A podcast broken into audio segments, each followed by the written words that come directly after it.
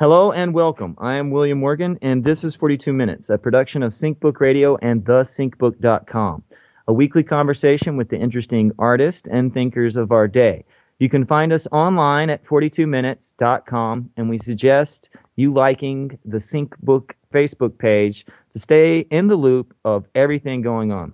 If you have a question or a comment about the show, send us an email at thesyncbook at gmail.com.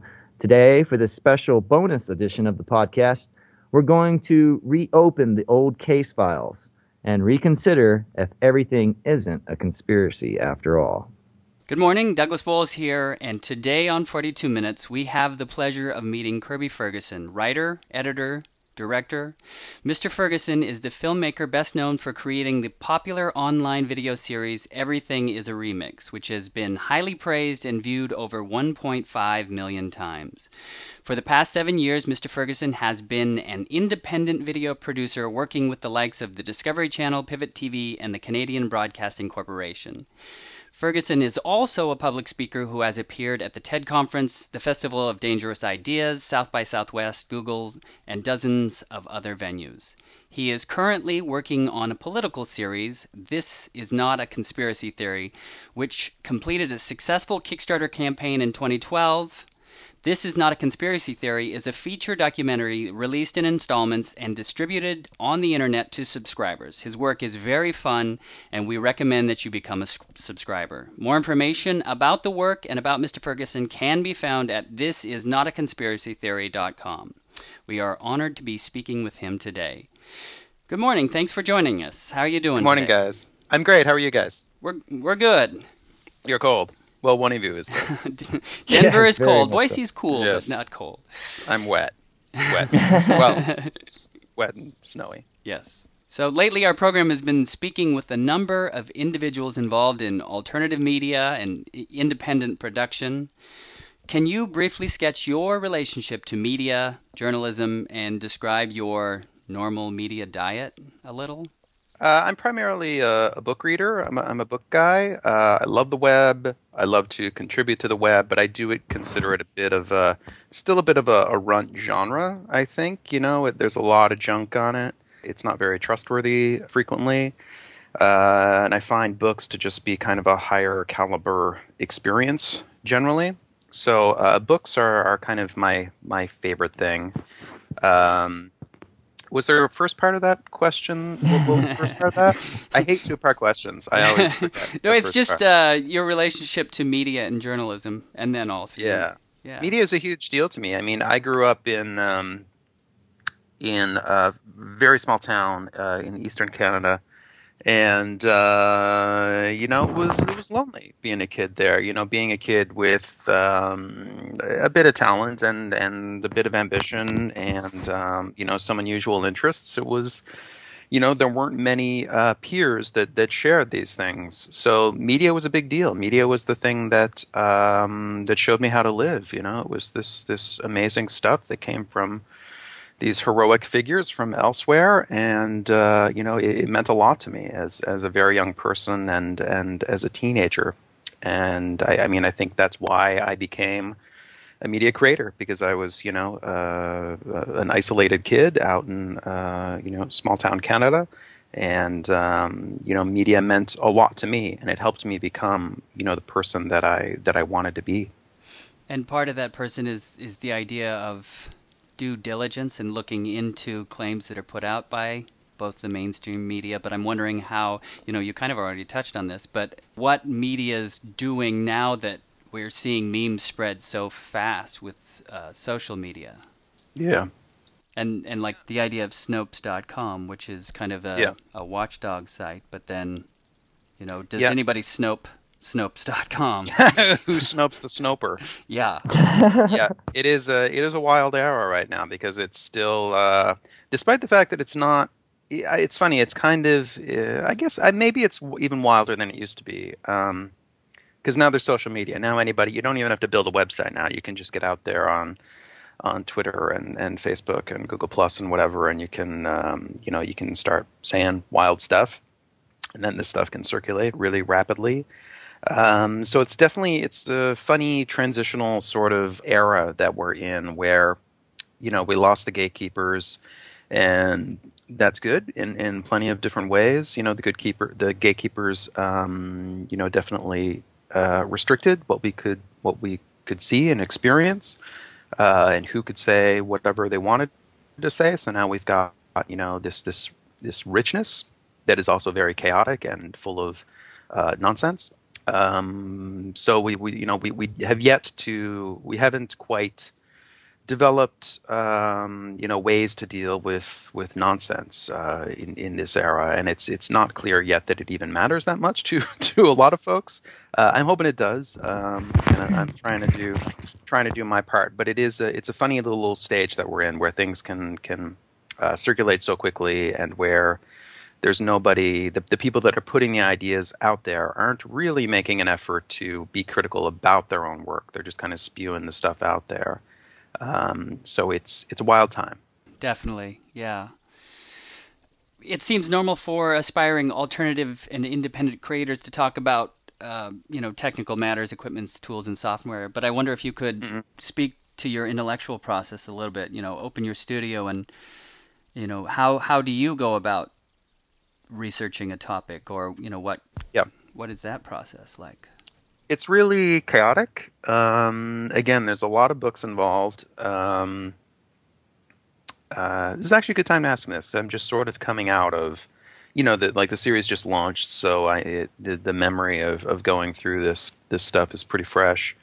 Um, but there was a period of I don't know, maybe a year after I did the Kickstarter campaign where things were really, uh, really chaotic, uh, where things are just wide open. You know, the project can go any which way and there's lots of uh, redundancy in, in what I'm doing. There's lots of false leads. You know, I follow something and it just doesn't end up being anything. Lots of exploration, um, you know, through books, through the web, through through any sort of media uh, I can get, uh, and then gradually it just sort of you, you end up creating boundaries. You know, I, I end up deciding, okay, it's it's an apple or it's an orange at this point, you know, and it's got a basic shape, uh, and then I can can narrow in from there. But it took a good year of just kind of exploration all over the place.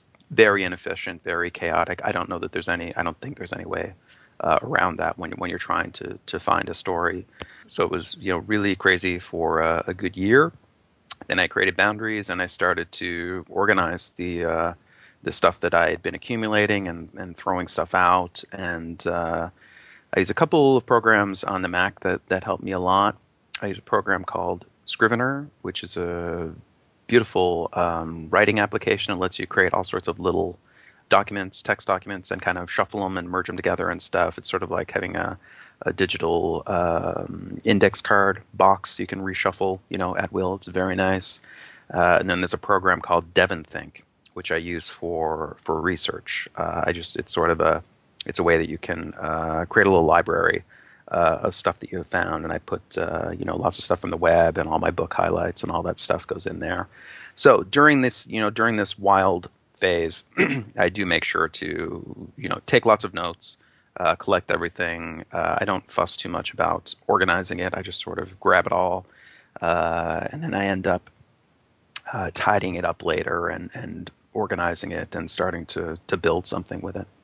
And so you, primarily you've done the research for the, the new series, but as far as writing scripts and setting out the, the segments, yeah. you, are not quite there yet. Yeah, for sure. I, I, well, I mean, I've done, I don't know, maybe 60% of the way through the research. I have the big picture of, of what it is, but I don't, when I write the segments, I'm going to have to do more research to, to drill down, I'm sure. Um, and I have you know, I have an outline of where things are going. I have segments written, uh, but there's still lots of lots of dark patches where things are, are not sorted yet, for sure. So I'm writing the the second part right now, and hoping to have a script in uh, I don't know, maybe six weeks. Cool. Well, let's talk about the differences between this and your your previous work. Yeah, yeah. But between this and everything is a remix. Yeah, exactly. That's specifically right. what I was talking about. Yeah. Cool. Yeah. Yeah. I mean, everything is remix um, was about. It went through a very similar process, uh, but I had a job at the time um, when I started it, and uh, I, I, don't remember uh, how it evolved quite so much because I was like doing other things at the same time.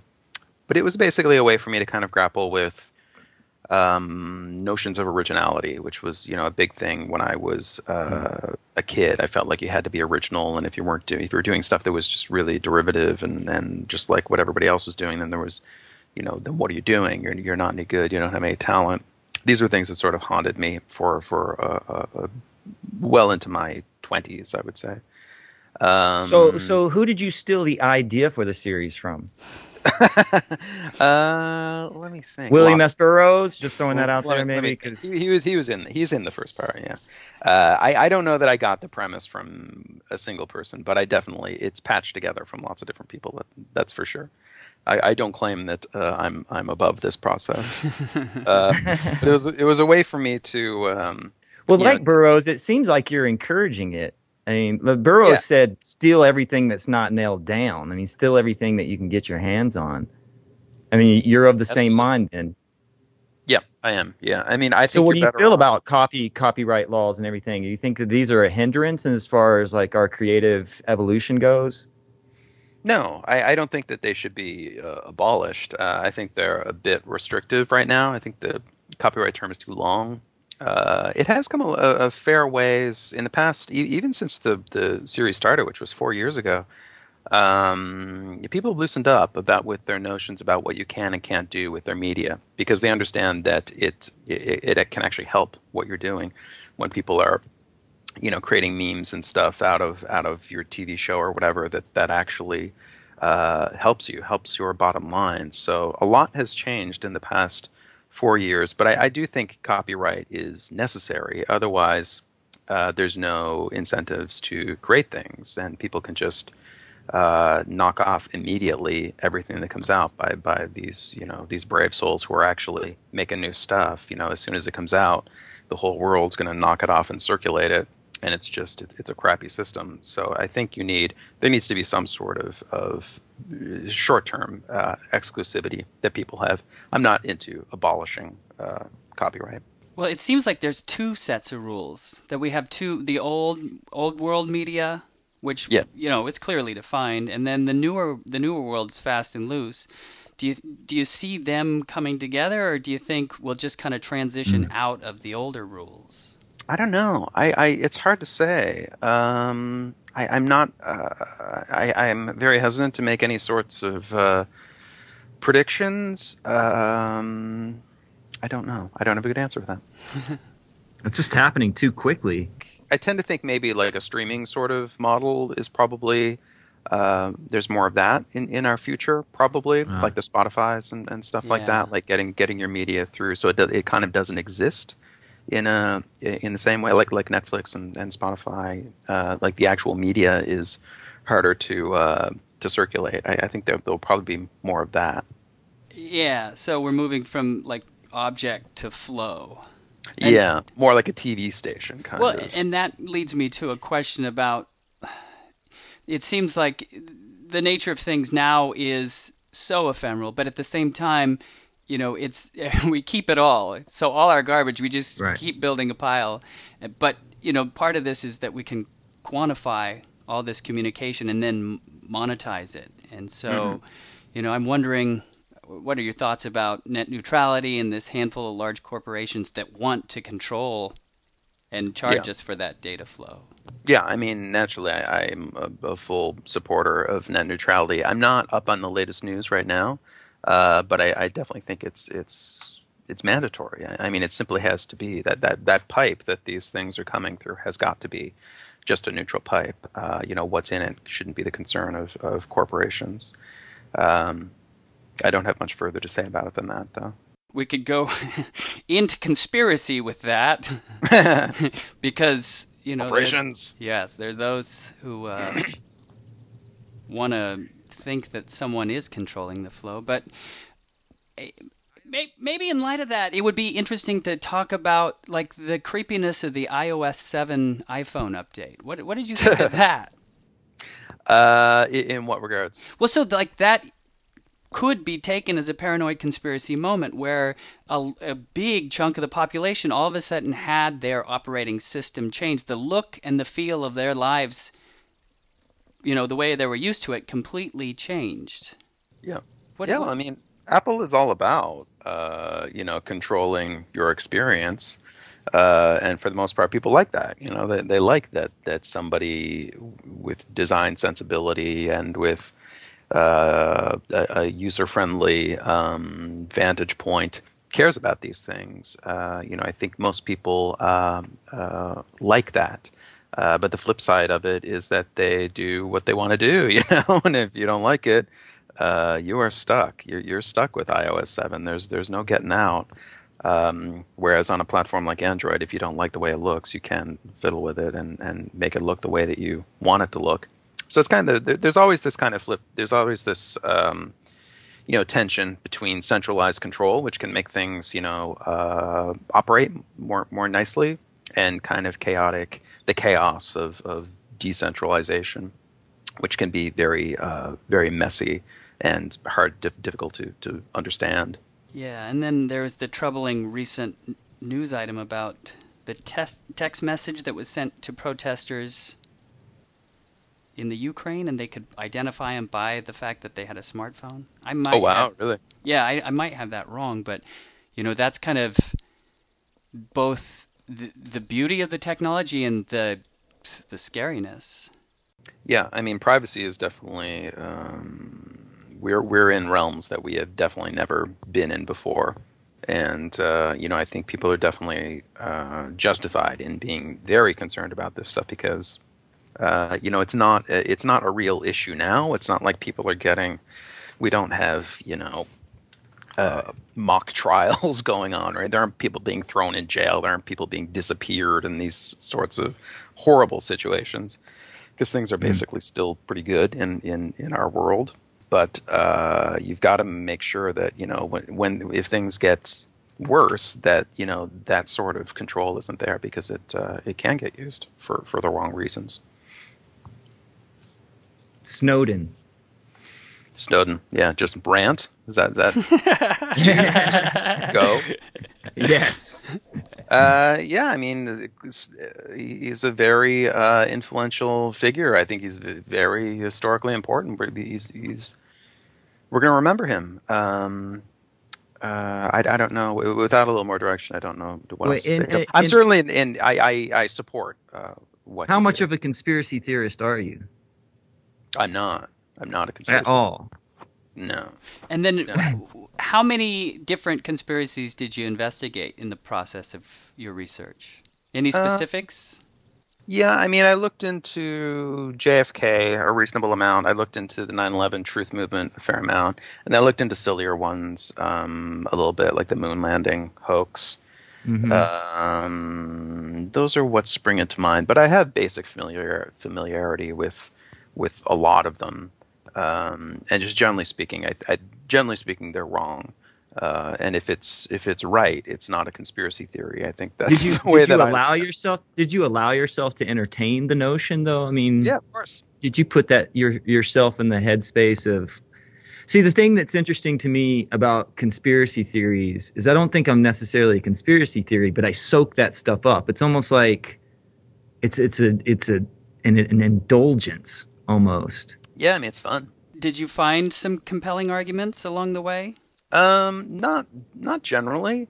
Um, I, I mean, there's certainly valid points. There's truth within most conspiracy theories, and uh, there certainly are, are good points. The, the JFK conspiracy theorists, the early ones, um, you know, there are plenty of credible arguments in there because the the investigation was so botched and it was so uh, so many mistakes were made, and and uh, people did try to to cover up these these errors that they had made.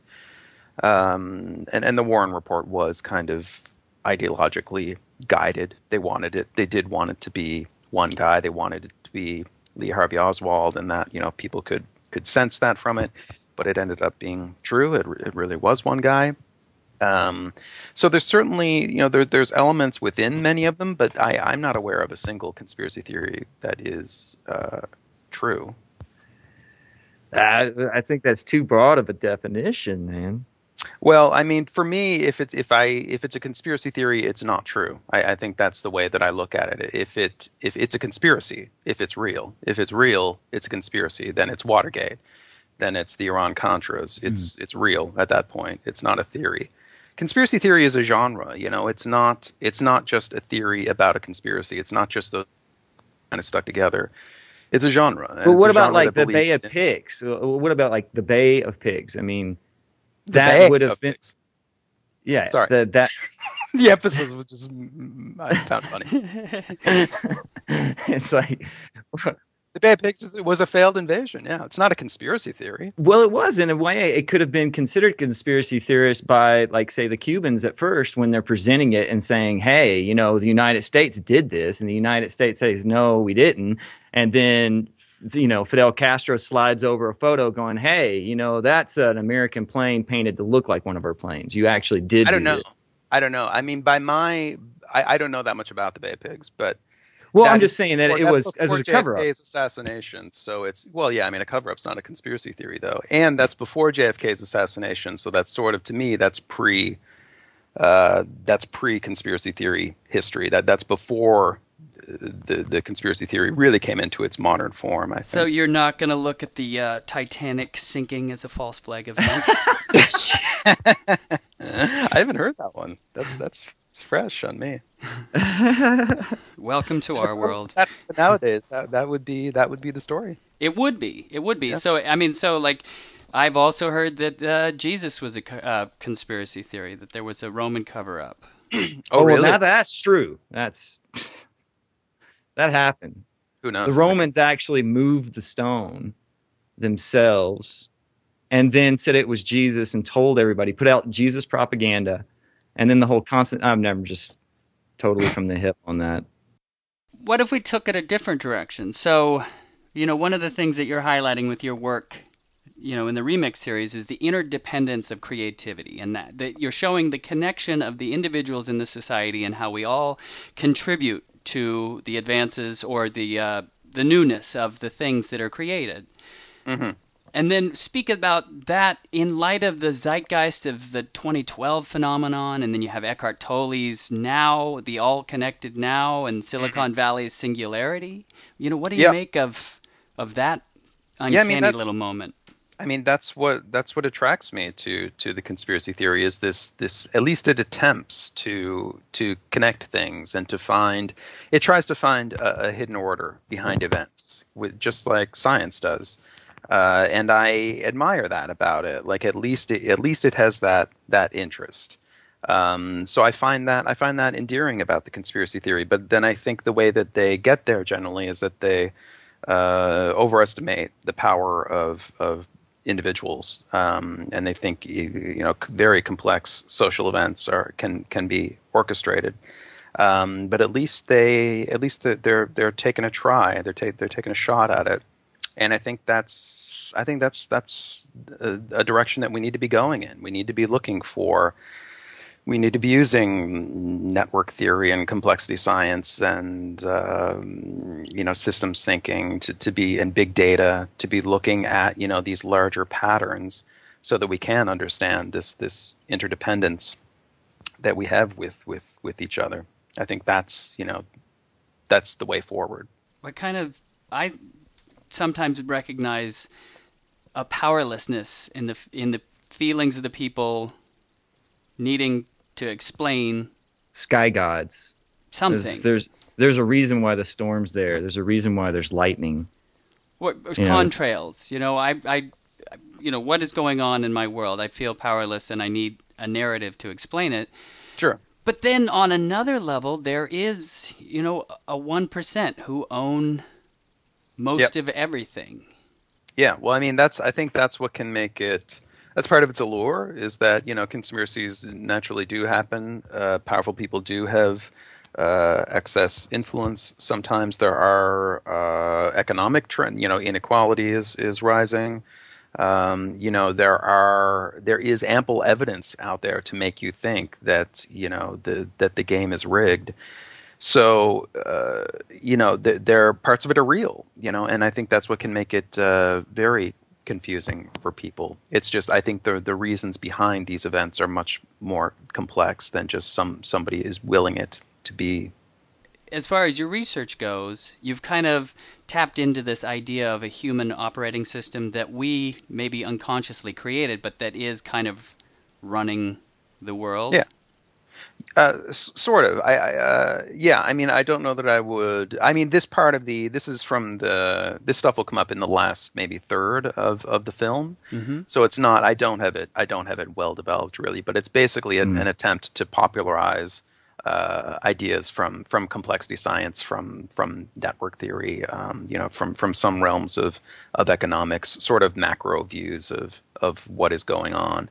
But clearly, um, you know, we can recognize that there are there are behaviors that happen in societies that are like behaviors that you would see in a storm let's say. Like, there's there's there is a general systems there's generalized ways that that systems work. Um, and there's there's things that we know about that. So that that's that's something that i that i will be exploring. There's ways that um, you know complex that complexity works there's ways that that a financial crash is like a storm there's ways that they that they are the same uh, and it doesn't really, mm, you know, and, and if you're in that situation, you, you are stuck. If things are going down, you, you are stuck in that situation. Um, but I think that if we understand the larger uh, complexity at work, uh, we, we can fare better with dealing with these situations. Are you generally optimistic or pessimistic about the future? We talked to Douglas Right. Rushkoff last fall, or maybe in the summer, and he's kind of pessimistic about you know where Yeah. the world's headed. Yeah, um, I guess I'm I'm not optimistic about the environment. Uh, I, I don't see that that situation is really being addressed head on, and I think it's going to to get worse. And I think the you know the, I mean that's an example of conspiratorial notions really causing real harm. Like climate change is real; it's caused by carbon. This is the consensus of the vast majority uh, of, of environmental scientists. Like the, the jury's in; it, it's done. Uh, it's real. Um, so by using sort of the, the kind of the trickery of, of conspiratorial notions, you know, that, that this sort of stuff can be manufactured, that these, you know, 8,000 peer-reviewed papers or whatever are, you know, can be, you know, guided by ideology or, or whatever, it can be a hoax somehow, is really uh, profoundly damaging. So uh, I, I wandered off track a bit, but environmentally, I'm I'm not optimistic. I think things will will get better, and we won't really address it until things start getting uh, fairly bad. But that doesn't mean that that we have to be our lives have to suck. I, I think I'm optimistic about how we will fare in these situations. I, I don't see that we have to be even if we have less, even if we can't travel so much, if we have less access to energy. I don't see any reason why we can't be happier. Maybe that would be good. Maybe that would be a better life. Who knows? I, I tend to think we can make do with a lot less. Clearly, we can make do with uh, a lot less. If that ends up being our future, I, I think we can we can have good lives in, in that era. So I think I'm I think I'm optimistic about how we will fare with these situations, but the environmentally in, in particular, I'm I'm not optimistic about where we're headed. We've already touched on this a little bit, but how are you as far as uh, the optimism or pessimism as uh, with technology in mind? I mean, are we going in the right directions as far as technology is concerned? again, it's really hard to say. I mean, because we don't know what's what's coming. Um, I think there's lots of. Uh, I'm generally, I generally am optimistic about technology. I, I generally think that um, it allows us to communicate more freely, um, with, directly with each other. It, it decentralizes communication, which I, I really like. Um, and I think it makes us more powerful, generally speaking. You know, a, a computer and a smartphone; these things make you more powerful. They they make you more efficient. You're able to do more with them. So, generally speaking, I, I think these things uh, are a gain. I'm sure, but everything comes with its flip side, right? Like, uh, you know, like privacy is is a flip side now that comes with carrying around these, you know, web-enabled, GPS-enabled gadgets with you uh, everywhere.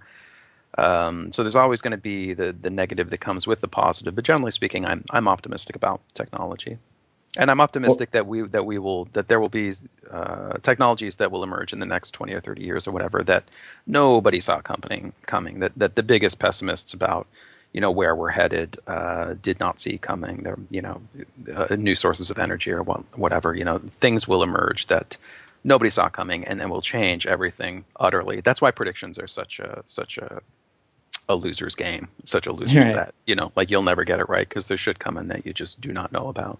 Huh. And so you definitely believe that there are more blank slates, as you More blank slates. More what do you mean by you models. that? called the uh, the iPhone kind of this blank slate product where Right. it was just Yeah, pure it's fre- novelty sort of when it fresh, hit the hit the market. Absolutely, yeah. I, I mean, I think you know, wearable tech is it might be a place where these. I clearly, it's going to be. You know, you're you're going to have contact lenses that have a, user interface in them that, and it's operated by your mind. Uh, you know, clearly, the, these things will will happen at some point. Um, so yeah, there, there's new stuff. I mean, I think this era of the the little computer, little touch interface thing that that that, that is a phone that you carry around. The smartphone, the smartphone era, I think, is not probably just going to be a blip because let's face it, it, it has a lot of limitations. You know, it's really small. You have to operate it with your finger, which is which is a problem. Uh, which is pretty a pretty crude way to operate something, right? Uh, Right. So I think there'll be, you know, I, I, I tend to think there'll be something better that comes along uh, in the reasonably near future. You know, maybe we'll slide over into filmmaking now. Um, you know, Yeah, speaking about over. tools, Yeah. because so in the 70s you had people with access to turntables, records, and microphones, and then they're, you know, this is what they have on hand, and then they create a culture of appropriation by, you know, isolating the best part of a song and utilizing that to create their own thing Mm-hmm. you know and so you, we have this whole culture born out but now nowadays the thing that people have is access to you know so everything's been digitized and so you have the whole world of the world at your fingertips to recontextualize i'm just Right. cu- curious if you've ever seen what we call sync filmmaking No, what's that? well, so this is it's this same idea. It's just so uh, young people they have access to editing software and then a palette of movies that they've watched their whole lives, and so they recontextualize. What's fascinating to me is I've recognized this is kind of a way of telling stories in, in filmmakers like yourself, Rodney Ascher, Adam Cur- Curtis, where you're taking clips that immediately translate the essence of an idea, compressing the storytelling into like an archetype. and showing a certain connection that might not have been obvious before. So going outside of the film. A great example of this would be, say, the actor Kevin Costner. I'm going to mention him because he's in JFK, right? So it's very heavy as far as, you know, being connected to John F. Kennedy. Well, he was also in the movie, also in the movie, what was it, 13 Days or whatever, where he's Uh-huh, like, yeah. you know, he's walking with the Kennedy brothers. So he's both, if you mix the movies together, he's both, he's right there in the Kennedy's face. He's, he's there before and after. Do you get what I'm saying? Mhm. Yes. And then that's, that's how you would set up a sync film by chopping it up like that and using both movies as one movies. And you can do it on a broader scale with a bunch of different actors and it just gets is really heady. If is it if like a it's- live thing, or do people? Is it edited, or do people? Is it a live performance? I kind of get the impression that it reflects something in their own personality, the things that they're Mhm. drawn to, and then recombine tell tell us. So if everything kind of is garbage now, how do we how do we find meaning in a culture of garbage? Uh, oh, I don't think everything is garbage. Why? Why would it? Why would everything be garbage? It's well, I guess Yeah, Doug. so much Answer garbage is what I'm saying. Sorry, what? I guess what I'm saying is there is so much garbage. There is plenty of garbage. Yeah. Um, I mean, I think you can you can uh, recontextualize it. Like, um, you know, a friend of mine, some buddies of mine, they have a site called Reconcilvage, and you know that's the spirit of it. It's this stuff is junk, and we chop it up and we make new, better stuff out of it. Uh, so, I mean, I think that's part of the spirit of, of what's going on. It's like let's take this stuff and you can you know you can have a satirical point with with how you put it together. You can you, you can it, it can be critical. Um, so you take this stuff that is sort of worthless, um, but has some sort of resonance to it. You know, has like it has emotion. It, it does communicate uh, ideas, but you can put it together in ways that it was never intended to go together, uh, and you can you can make statements that are that potentially are substantial. They generally are not, but uh, that at least can be. Yeah, and intention, you know, is if that of course intention matters. You know what you're trying to say, Right. whether it's Yeah. just you're trying to make someone giggle, or if you really are trying to say that you know there's some spiritual connectedness or whatever. But I'm just wondering if you if you think if you can recognize any zeitgeisty type patterns in documentary filmmaking. Um, not at the moment. I mean, it doesn't seem like a, a really. I mean, there's definitely the, the, the, the there's a bunch of us who are sort of the sort of Adam Curtis's children. I think, um, like me and you mentioned Rodney. Uh, what's his last name? Ascher. Ascher, have Rodney? you seen Ascher. Room Two Three Seven? I have seen. Yeah, that that's sort of a conspiracy conspiracy theorists. That uh, is a sync playground. video. that It one. is. Yeah, that's a sync video. Oh, that's funny. Yeah, I we Kind of, was kind of. So like he's using- Yeah. he's he's actually he's got this what does he call it the mega mix which is interesting because it implies remix but he's gone through because uh, sync videos are mostly an internet phenomenon i mean they're done by average people on the internet and so he's Mhm. taken a whole bunch of them whether they be you know involving conspiracy some of them actually do because so it you make a sync video and you're basically implying that that has some intention like it was done on purpose and then Mhm. he'll just he'll mix them together and so he just calls it a mess it's like an hour long of just all of these conspiracy theories mixed with movie scenes and it's just madness Mhm. i haven't seen it yet of course i've only heard about it but Mm, yeah, me neither. So there is this. There is this. Uh, there, there are these remixy sort of people um, that are Right. that are making documentaries. Um, there's some of us doing that, but generally, spe- I'm, I I don't know. I, I haven't seen a lot of. I haven't seen many interesting documentaries lately. Hmm. Well, Hmm. because I know I really take to that style, the Me kind too. of what. There's just something so light and fun, and it just makes you smile as both the the visual cues and the music are communicating. You know this. Well, I- and I think it's, I think it's like uh, it's sort of a depiction of how any sort of media saturated person thinks. You know, like your consciousness can can sort of become this patchwork of other sorts of uh, of, ideas from from films and books and TV and stuff like that. Like these things become part of our consciousness. You know, we, we make quotes and references to, to these films and shows and stuff. So, you know, it, it sort of simulates the sensation of being a media saturated person uh, in the 21st century, I think.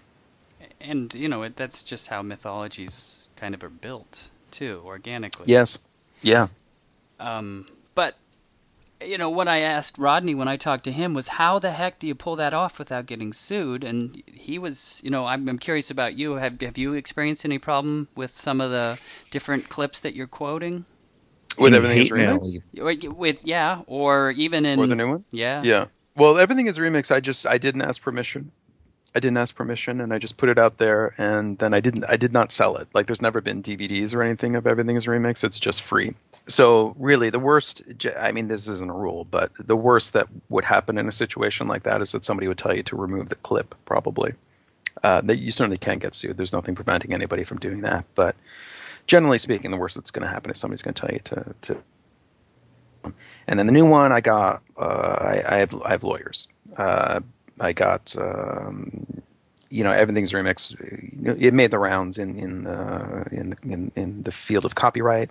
So I got uh, some lawyers stepped up, and uh, I pro bono lawyers who did a, a fair use analysis of this is not a conspiracy theory. They'll do you know each one before it comes out.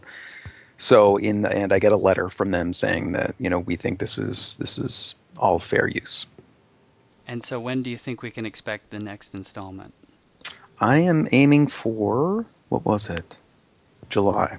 I'm hoping July. And can you give us a sneak peek Sure. about what this one's going to be? Yeah, the next one will probably go back to the founding of the United States and the uh, scientific revolution. I, I'm, I'm the the title that I that I have in mind for it is revolutions because it's about the American Revolution and the scientific revolution because I think those Hmm. ideas, uh, you know, a lot of our our modern American ideas about causality uh, come from that era. Like when you read th- when you read some of what was said back then. Um, either in the you know in the 1700s with the scientific revolution, or uh, or in the 1600s with the scientific revolution, or the 1700s with uh, with the founding fathers. Like it is fresh stuff. Like it is still you know these ideas die hard. They hang around. They do not just they do not just vanish and even when people, you know, even when people don't know jack squat about Isaac Newton or about George Washington or whoever, like their ideas are in your head because these people, you know, their their influence is profound. Um, so anyway, uh, yeah, I think that's where I'll, we'll probably start with the scientific revolution and uh, the American Revolution because I think those are, are profoundly in, influential eras, and you can still clearly see uh, their stamp on on culture now. Well, that was 42 minutes. Thank you for sharing it with us. My pleasure. You bet. You've been listening to Kirby Ferguson on SyncBook Radio, production of thesyncbook.com. More information about the work of Mr. Ferguson can be found at thisisnotaconspiracytheory.com. Uh, for more information about the SyncBook, our guests, to check out past shows, or to subscribe to the podcast via iTunes, please be sure and visit our website at 42minutes.com. If you'd like to support the show, we thank you in advance. You can find the, no- the donations links under each episode on the website. Uh, we feel very humbled for the ones who have already contributed. Next week, our look at the global state of affairs. Uh, we look.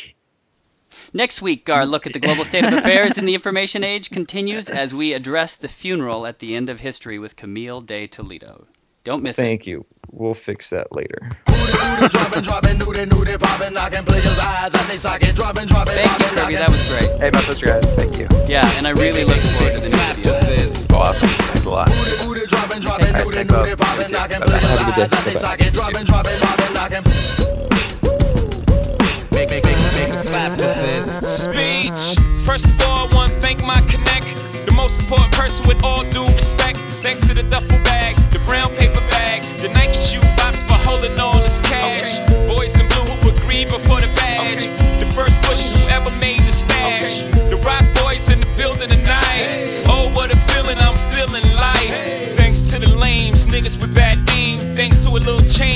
you out the game. Bullet wounds to stop your buffoonery. Thanks to the pastor rapping at your eulogy. The little Kim and them, you know the women friend who carry the word cross state for a gentleman. Yeah, thanks to all the hustlers, and most importantly, you, the customer. The rock boys in the building tonight. Oh, what a feeling I'm feeling like. You don't even gotta bring your paper out. Be the dope boys of the year. Drinks is on the house. The rock boys in the building tonight. Look killing this ice. You don't even gotta bring your purses out. We the dope boys of the year. Drinks is on the house.